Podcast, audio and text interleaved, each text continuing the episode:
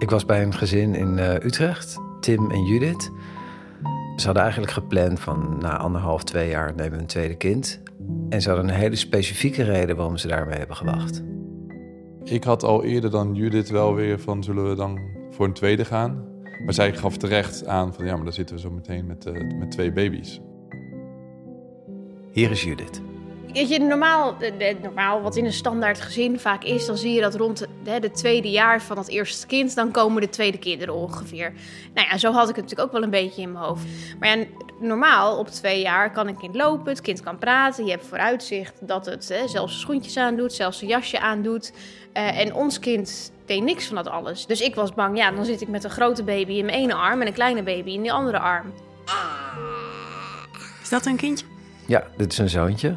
Toen ik bij het gezin aankwam, deed de vader open en had uh, het jongetje Esra op zijn arm. Een jongetje met blond, pluizig haar en blauwe ogen.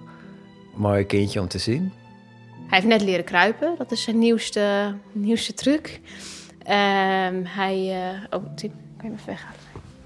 Hij kruipt rechtstreeks op de opnameapparatuur af. Hoi. Ik probeerde een vinger voor te houden. Maar hij pakte de microfoon. De microfoon is interessant aan mijn vinger, snap ik. Hoe, hoe oud is Esra? Ja, dat is, dat is het punt. Als mensen dat vragen, aan, uh, zeker aan de vader, aan, uh, aan Tim... Dan, zegt, dan ligt hij er soms over nu. Dan zegt hij negen maanden, want dat is zo oud als hij lijkt. Hij is nu drie. Ik ben Lim Berger. En ik ben Jaïr Stein. En dit is... De Tweede. Op zoek naar het standaard gezin. In de vorige aflevering hadden we het erover wat het voor kinderen betekent om op de eerste of tweede plek te staan. Ja, en of die positie bepalend is voor je karakter en voor je gedrag. En vandaag gaan we wisselen van perspectief. We gaan kijken hoe de blik van de ouders op hun kinderen vormend kan zijn voor hoe die kinderen worden. Hoe verhouden de eerste en de tweede zich tot elkaar? En wie is er uiteindelijk beter af? Nummer één of nummer twee? Aflevering vijf, de eerste, de beste.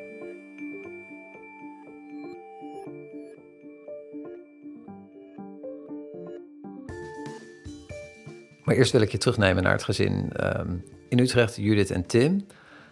Bij wie het hele idee van een eerste en een tweede kind eigenlijk op de schop moest. Toen ze erachter kwamen dat hun zoontje anders was dan andere kinderen. En wanneer was dat?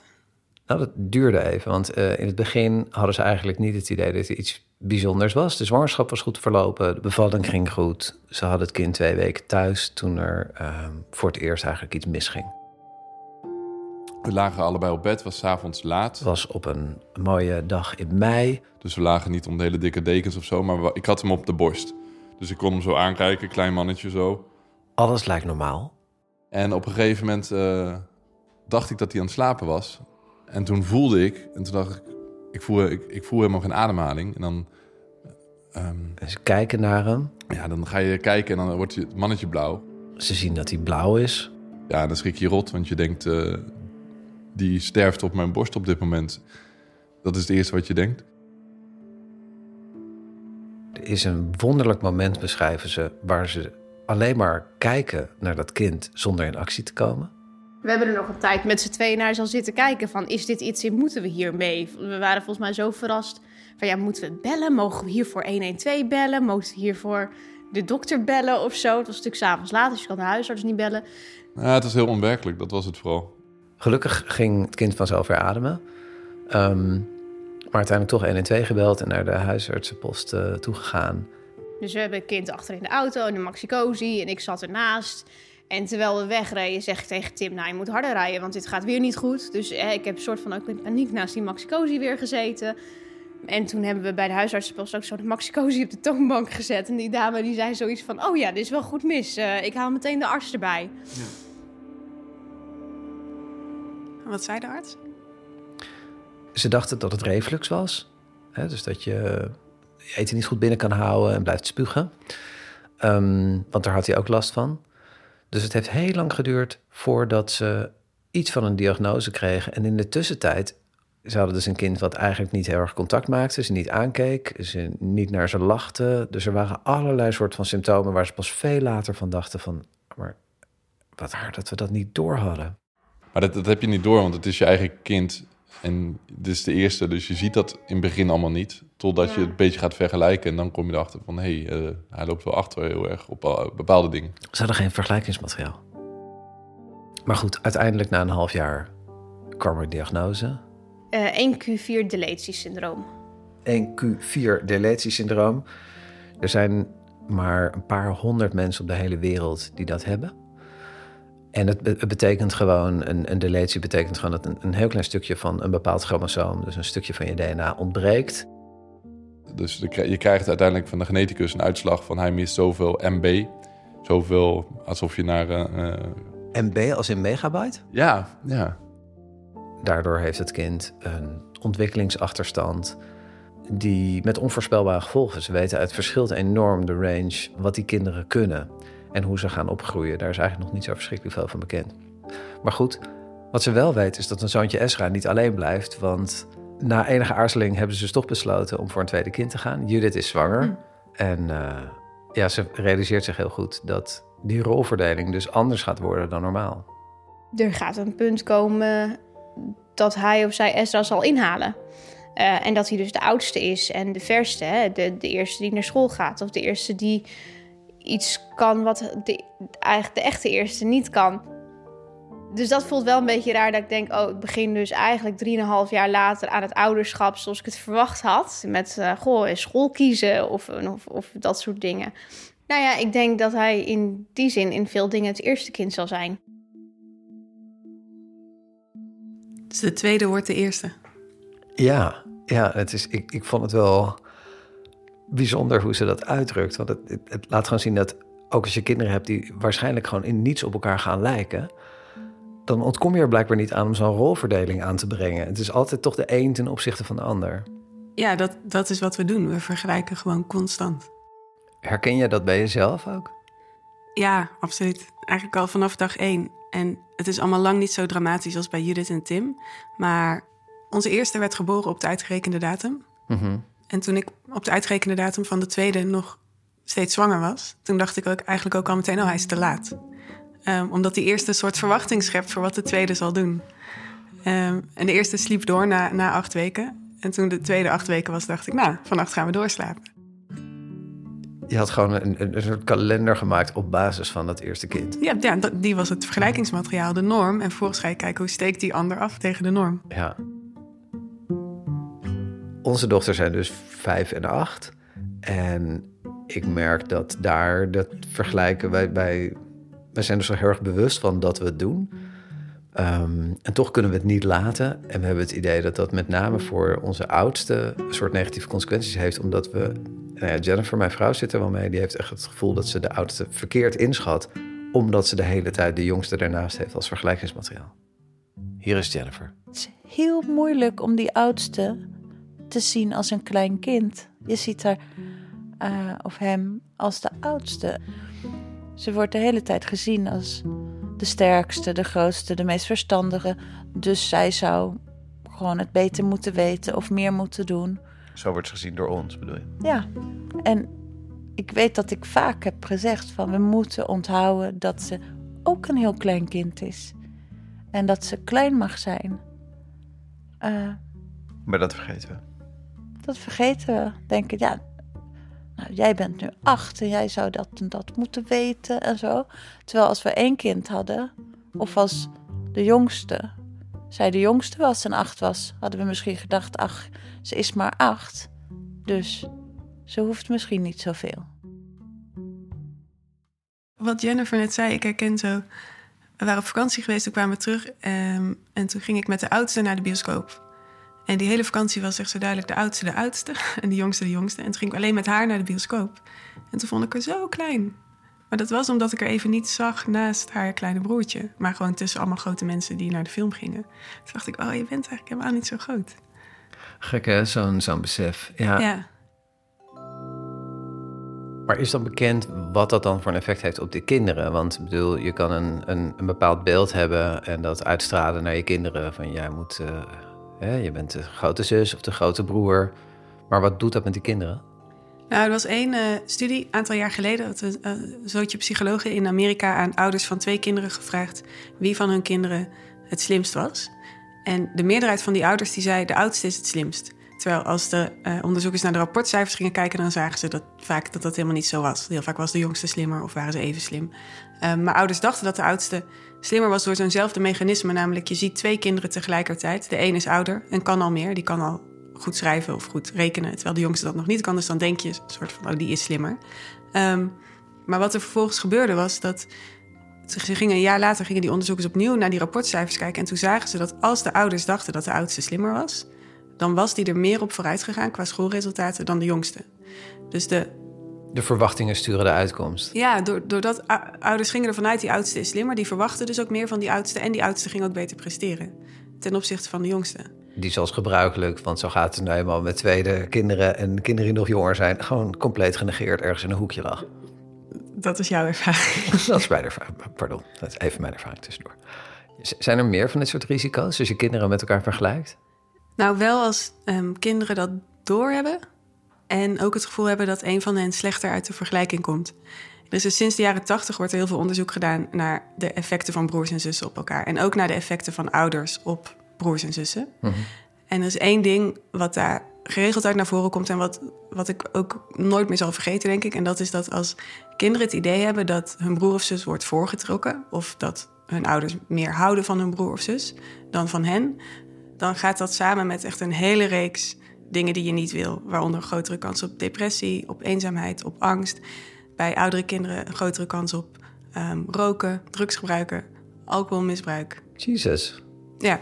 Maar nu wil ik wel de, de fijne details weten. Wat, was er, wat hebben ze dan precies gevonden? Wat doen die ouders waar, wat dit veroorzaakt? Nou, het ging niet eens zozeer om wat die ouders deden... maar om of die kinderen het idee hadden dat de ouders um, onterecht de ander voortrokken.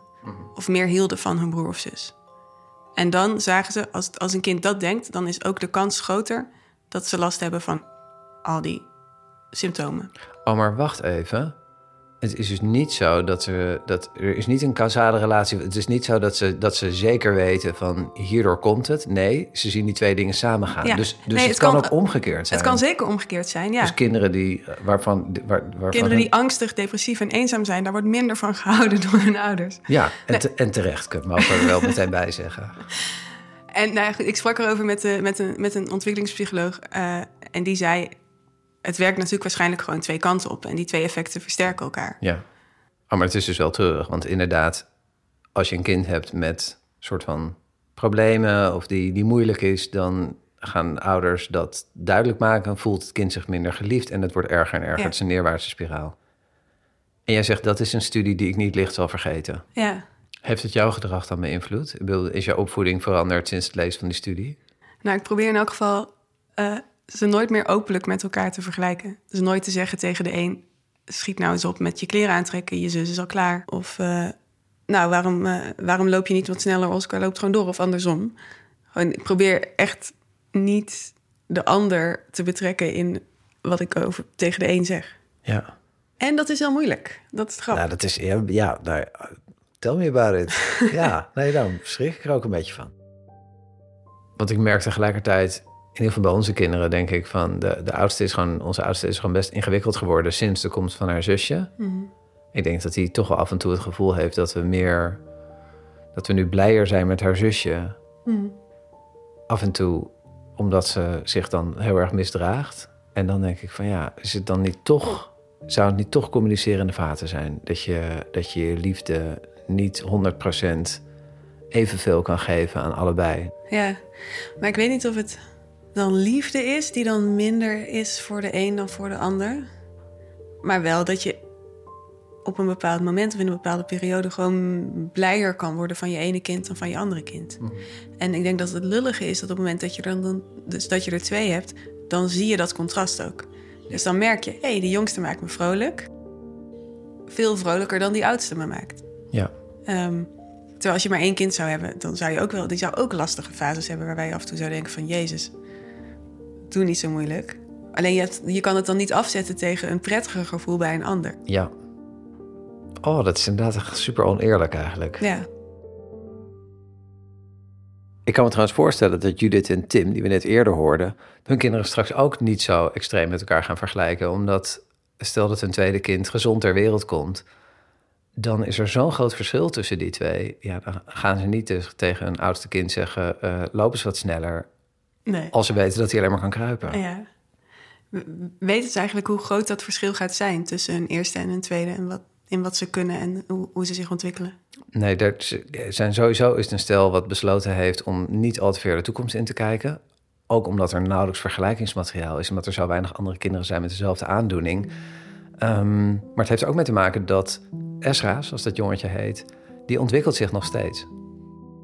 Hij is net begonnen ook met contact maken sinds een half jaar. Dus eerst uh, kregen we ook heel weinig feedback van hem. Dus we grapten ook altijd van, nou, het is wel een hele serieuze baby. Uh, hij lachte vrij weinig, hij brabbelde vrij weinig. En dat wordt steeds meer. Dus hij, hij begint ook mensen aan te kijken. Hij begint mensen te volgen en te bekijken. Um, en komt dus wat meer uit zijn wereldje. Maar goed, het gaat wel allemaal heel erg traag. En dus kijken ze nu al uit naar alle eerste keren van de tweede. Ik zie het nu ook bij vrienden die dan kinderen hebben... die ook rond Esra's leeftijd zijn. Dat is zo compleet anders. Je hebt echt gesprekjes mee. En dat, dat lijkt me ook heel gaaf om dat, uh, om dat te gaan doen. Ja. Ja, dat kan dus zijn, dat weten we niet. Dat ze al die eerste keren, de eerste stapjes... de eerste schooldag, de eerste volzin... gewoon alleen maar gaan meemaken van hun tweede kind. Ja, terwijl normaal als je twee kinderen hebt... Ja, dat is, ja, dan maak je alles twee keer mee, al die eerste keren. Ja. Ik sprak een moeder daarover, Kirsten... De, die we in de eerdere aflevering hoorden... de moeder van Pepijn en Valentijn... die mm-hmm. jongens die elkaar zo naar het leven staan.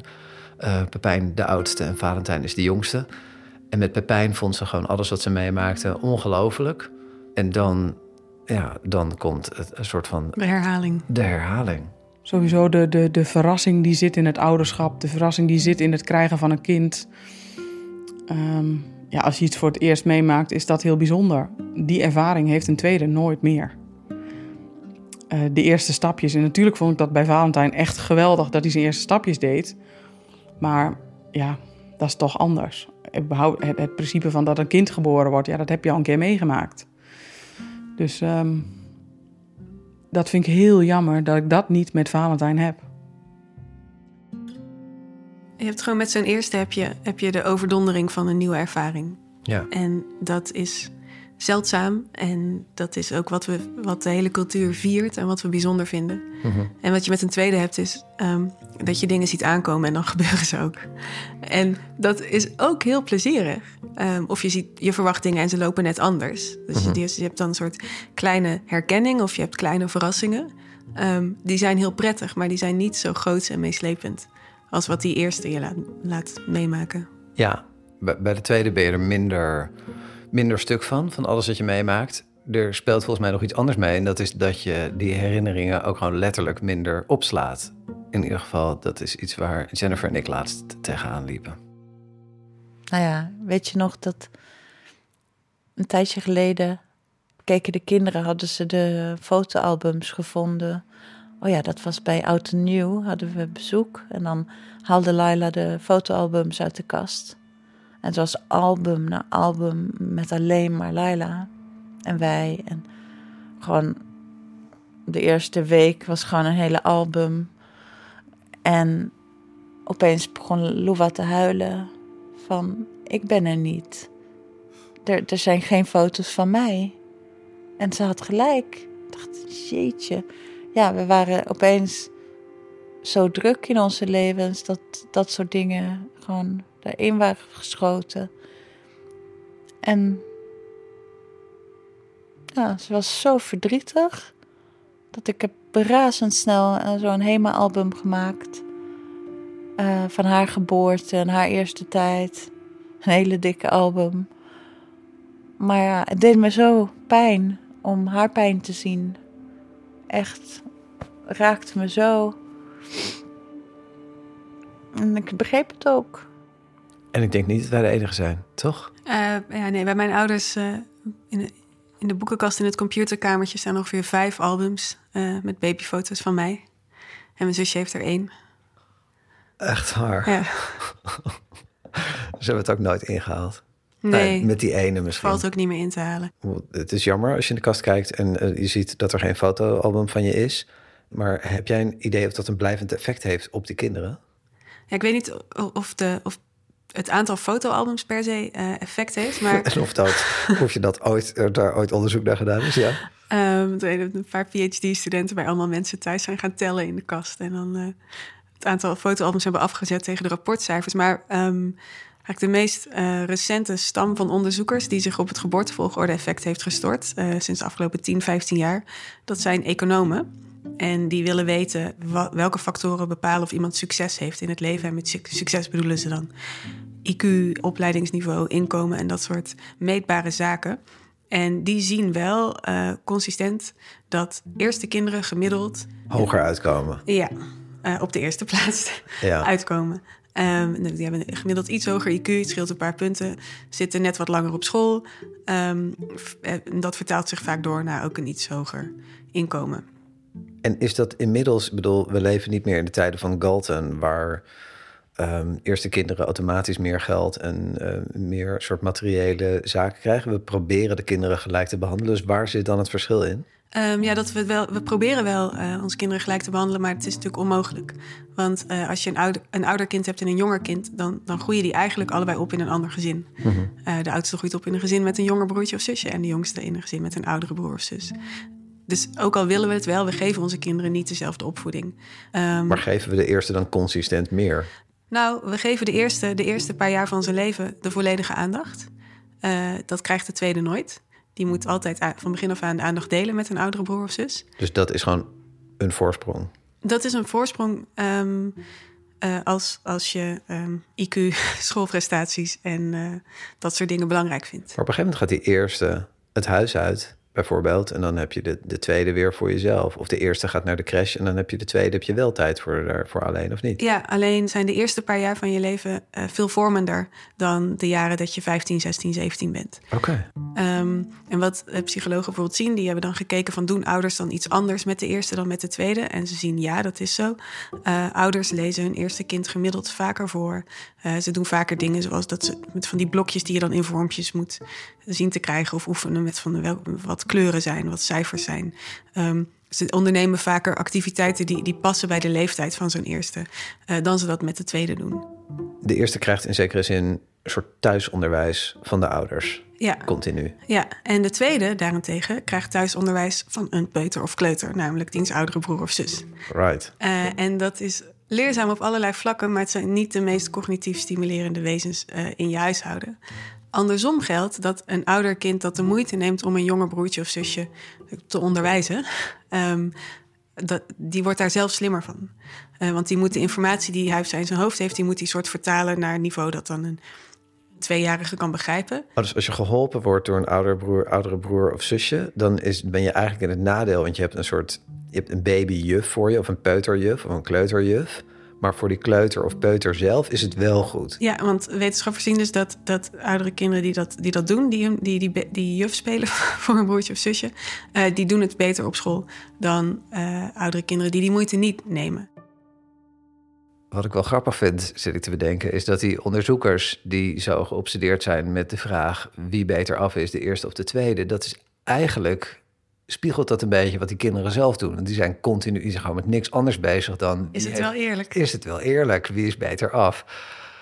En ik was wel benieuwd op welke leeftijd kinderen door beginnen te krijgen... dat ze in een bepaalde positie zitten. En wat voor impact dat eigenlijk heeft. Hmm.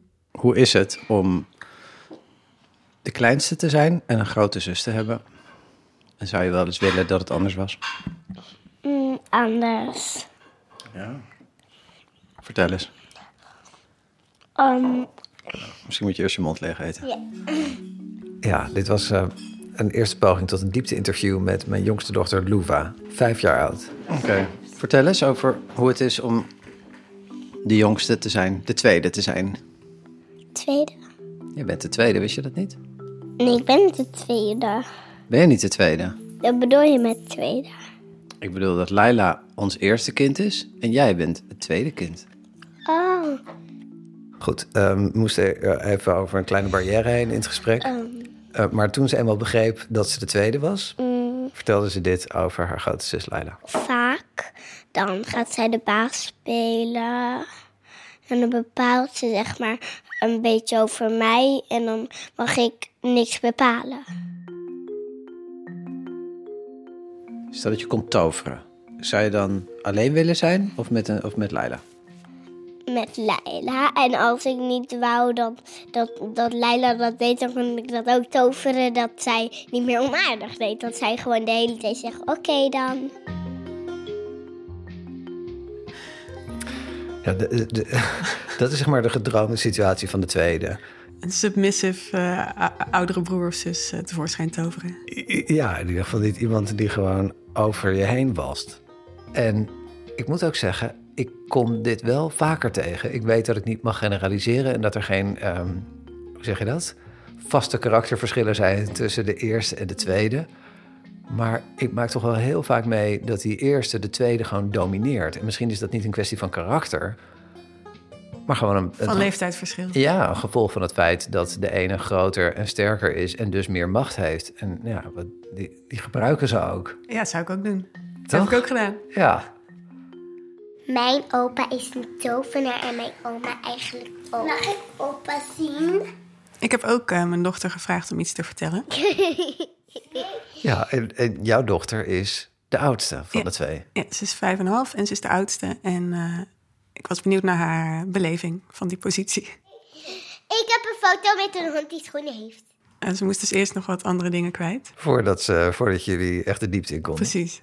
Maar uiteindelijk... Um... Maar uiteindelijk was ze er klaar voor. En toen, uh, toen vroeg ik haar dus... Hoe vind jij het om een broertje te hebben? Een beetje leuk en een beetje fijn. Een beetje leuk en een beetje fijn. Ja, ze gaf een heel uh, uh, politiek correct, diplomatiek antwoord. Hij is heel erg grappig. Ik naar de spiegel kijken. Het is een kind om om te lachen. De grap is ook dat ze de dag ervoor, of misschien zelfs die ochtend... nog zei dat ze li- liever zou willen dat ze helemaal geen broertje had. En gewoon zodra de microfoon aanging...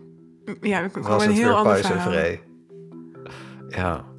Nou, ze, ze schoot gewoon wel uh, eigenlijk heel keurig in haar rol... van, uh, van, uh, van de verantwoordelijke oudste die... die uh, Die, die, die met niks dan lof over de, de schattige kleine broertjes sprak. Ja, en nu maar hopen dat ze, dat ze deze zeg maar, zelfverzonnen versie van de realiteit opslaat voor, voor later. Ja, dan is er niks aan de hand. Ja, ja ik, ik, ik denk dan toch dat als je um, een meer eerlijk verhaal wil horen... dat je misschien kinderen op iets latere leeftijd nog moet, uh, moet spreken. Dat zou kunnen, ja. Ik heb uh, Maritza ge- gevraagd, die we ook al eerder hoorden, over haar jongere zus. Maritza is inmiddels volwassen, haar jongere zus is in de dertig nu... Um, En ze vertelde over de tijd toen ze nog klein waren... waar ze hele goede herinneringen aan heeft. Hm. Ik herinner mijn jeugd als heel gelukkig. En oh, leuk, een, een zusje. Ik had heel veel aan haar. We, we speelden heel veel samen. We schelen natuurlijk maar twee jaar. Ze speelden ontzettend leuk samen met de Barbies. En als het regende waren ze gewoon altijd met z'n tweeën bezig. Eén opmerkelijk ding. Het moest wel precies gaan op de manier die Maritza wilde. Aha. Ja, ik was wel dominant. En ik bepaalde wel het spel en... Ik had wel dreigementen van, nou, als je dit niet doet... dan ga ik nooit meer met je spelen. En uh, ik was gewoon wel de baas, dat wel. Maar ook wel degene die uh, dingen voor haar regelde... als ze, daar, als ze daar dat nodig had. Mevrouw Jennifer had ook een, uh, een oudere zus... die op een heel eigen manier uh, dominant was. Ik weet dat ik een keer een blauwe oog had... dus dan kreeg ik dus een vuist in mijn oog. Ik weet dat ik ooit... een keer ook heel erg pijn in me had in mijn rug... omdat ik geschopt werd in mijn rug. Ik weet dat ik ook vastgebonden ben geweest door met touwtjes en gekieteld. Wauw. En tegelijkertijd heeft Jennifer niet per se alleen maar negatieve herinneringen daarvan. Want hoe gemeen ze ook binnen was... buiten werd ze gewoon een heel ander, ander soort mens. Dus binnenshuis sloeg ze me bont en blauw. Maar buitenshuis was ze altijd... echt mijn grote zus en mijn beschermer en mijn gids. Mijn hele jeugd voelde ik me gewoon ook veilig door haar aanwezigheid. Ja, en daardoor sta ik veel zelfverzekerder in mijn schoenen... omdat ik gewoon iemand had die, die, die dan zei van... hé, hey, als iemand jou iets aandoet, moet je het tegen mij zeggen... dan kom ik voor je op. Ja, ja, ja, jij zegt bazig, ik zeg uh, beschermend en verantwoordelijk. Nou ja, dat zit er dus ook in. En dat is dus ook totaal mijn ervaring met mijn broer. Die dus ook hè, op straat werden wij een keer belaagd door een groep jongens die ons de weg versperden. Nou, hij gaat hem, ging er meteen voor me staan, automatisch. En het grappige is dat sommige van die eigenschappen die je dus als kind hebt... Uh, blijven wel bestaan. Dus Maritza, toen ik naar haar karakter vroeg, zei ze van... nou, ik ben heel erg zorgzaam en ik ben heel erg verantwoordelijk. Plus, ik heb nog steeds het idee dat ik een heel klein zusje heb... die ik uh, moet beschermen en van advies moet voorzien. Ze is nu vierendertig en ik heb nog steeds de neiging om haar advies te geven... over haar liefdesleven bijvoorbeeld. Weet je, dat ik later dacht, ik heb er zelfs wel dat ik een mail wilde sturen... van met allemaal goede raad. Dat ik dacht, nou, waar ben ik mee bezig? Waarom doe ik dit? Ze is al lang volwassen, wat... Waar gaat het over? Nog even terug naar de wetenschap. Want ik wil toch weten um, wie beter af is, de eerste of de tweede. Je hebt verteld wat de economen zagen. En dat is dat gemiddeld genomen het oudste kind... net iets hoger scoort op I Q, op salaris en succes in het leven. Want omdat ze een voorsprong hebben gekregen, meer aandacht hebben gekregen... Mm-hmm. Is dat het enige verschil? Uh, nee. Um, want um, er zijn ook veel epidemiologen die kijken naar uh, je plek in het gezin... en wat dat betekent voor je gezondheid. En die zien, zien dan weer dat um, oudste kinderen een grotere kans hebben... op eczeem en astma en andere allergieën. En psychologen zien weer dat tweede kinderen... hebben vaak minder kans op uh, psychologische problemen. Eerste kinderen zijn ook gemiddeld ietsje langer dan tweede kinderen. En maakt dat uit? Nou, lengte wordt vaak gezien als graadmeter voor gezondheid. Oké. Okay. Um, dus hoe lang je wordt zegt dan vaak iets over hoe gezond je was als kind. En ook vaak over hoe... Levensverwachting misschien ook. Ja. En uh, daar hadden ze allerlei verklaringen voor. Uh, waaronder het feit dat tweede kinderen vaak al eerder junkfood eten dan eerste kinderen. Uh, en dat ouders bij een ziek tweede kind minder snel de dokter bellen... dan bij een ziek eerste kind.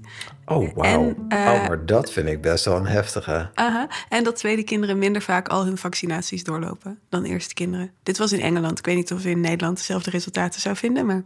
Maar wat, je, wat, wat in ieder geval wel een, een herkenbaar patroon is... dat ouders lakser zijn en minder erbovenop zitten bij de tweede dan bij de eerste. Wat waarschijnlijk psychologisch alleen maar prettig is. Precies. Maar tegelijkertijd is het, leidt het ook tot een soort negeren van signalen... die serieus genomen hadden moeten worden. Precies.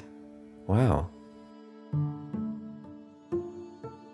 Maar ja, het gaat bij die wetenschap natuurlijk allemaal om hele kleine verschillen... en om gemiddelde. Mm-hmm. Dus dat is allemaal super interessant... Um, maar je hebt er niet zo heel veel aan als je wil weten hoe het met jou zal gaan of met jouw kinderen. De wetenschappelijke resultaten bieden geen garantie voor, voor onze persoonlijke toekomst. Nee, helaas niet. Ik kan ze niet één op één kopiëren naar ons leven. Nope. Het klinkt gewoon, ik bedoel, als je dit bij elkaar optelt, dan klinkt het alsof de tweede gewoon minder goed af is. Nee, dus het is, ik bedoel, het is natuurlijk een beetje raar om soort voor- en nadelen voor eerste en tweede kinderen tegen elkaar af te gaan zetten. Alsof het een soort... wedstrijd is of een soort Excel-sheet... waarin je dan hopelijk onderaan de streep... een gelijke score krijgt voor allebei. Mm-hmm. En ja, de eerste krijgt meer fotoalbums... meer, uh, meer onverdeelde aandacht. Aan de andere kant... Um, wat mijn moeder altijd zei was... het tweede kind is niet meer een experiment. Ja, ja, en dat is iets wat ik vaker heb gehoord. Dat is wel wat mijn vader ook wel zei. Tegen hem werd vroeger ook ooit gezegd... ah ja, de eerste, ja, die doe je altijd fout...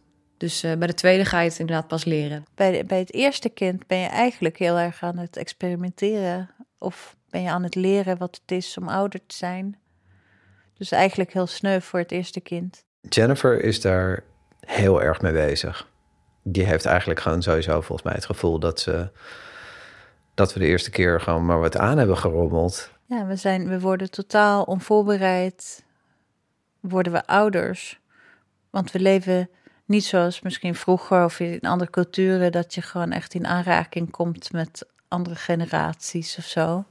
Ik denk, ik leefde heel erg in een bubbel met mensen van mijn eigen leeftijd. Ik kwam nooit de kinderen tegen. Dus je, je hebt geen idee wat het zijn en hoe je daarmee moet omgaan.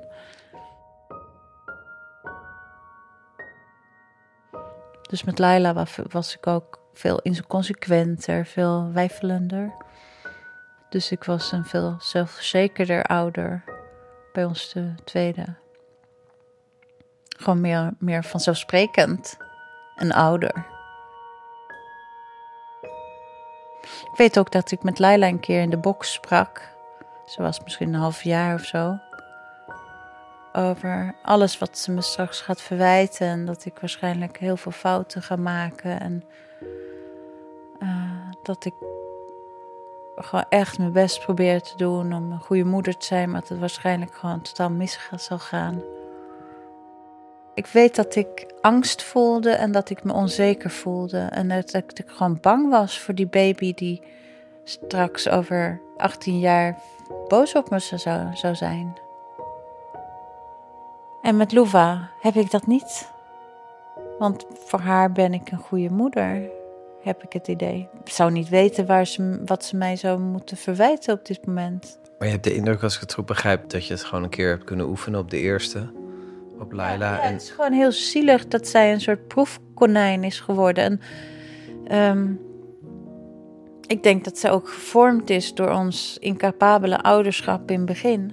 Ja, want Jennifer heeft ook niet alleen het idee dat ze het zelf minder goed heeft gedaan de eerste keer, maar zij ook, en dat is volgens mij ook zo, dat ik met onze oudste veel te streng was. Veel te veel haar zag als een... Uh, als een volwassene. En dat het gewoon heel veel tijd nodig had voordat ik me realiseerde, oh, dat is een kind. En dat is gewoon echt een wezenlijk ander wezen.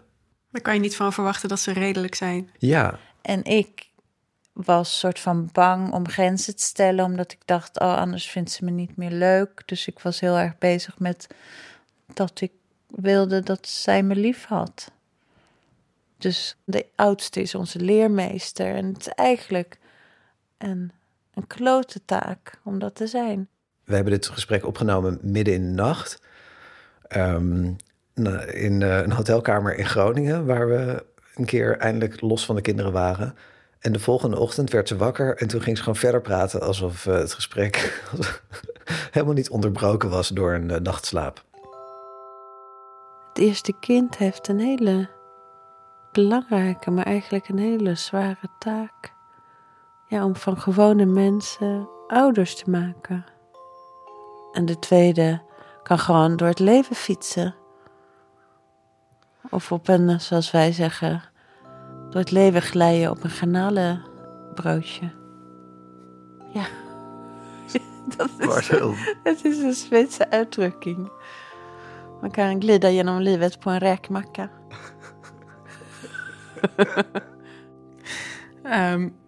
Ik denk dat je toch ook zo'n positief garnalenbroodje wel weer kan doen volgen door iets negatiefs. Oh ja, wat had je in de aanbieding? Uh, iets van mijn zusje, Sanne. Over een, een nadeel weer. Van voor... de tweede zijn. Van de tweede zijn, oké. Okay.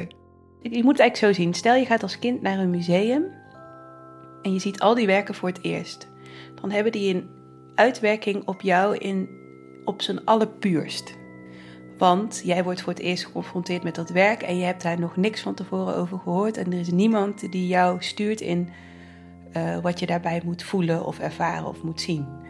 En ik denk dat als je een oudere zus hebt, die heeft dat schilderij al gezien en die heeft daar ook al over verteld. En dan ga jij nog kijken. Ja, dus je hebt al, uh, je blik wordt al gefilterd, er wordt al gestuurd of zo.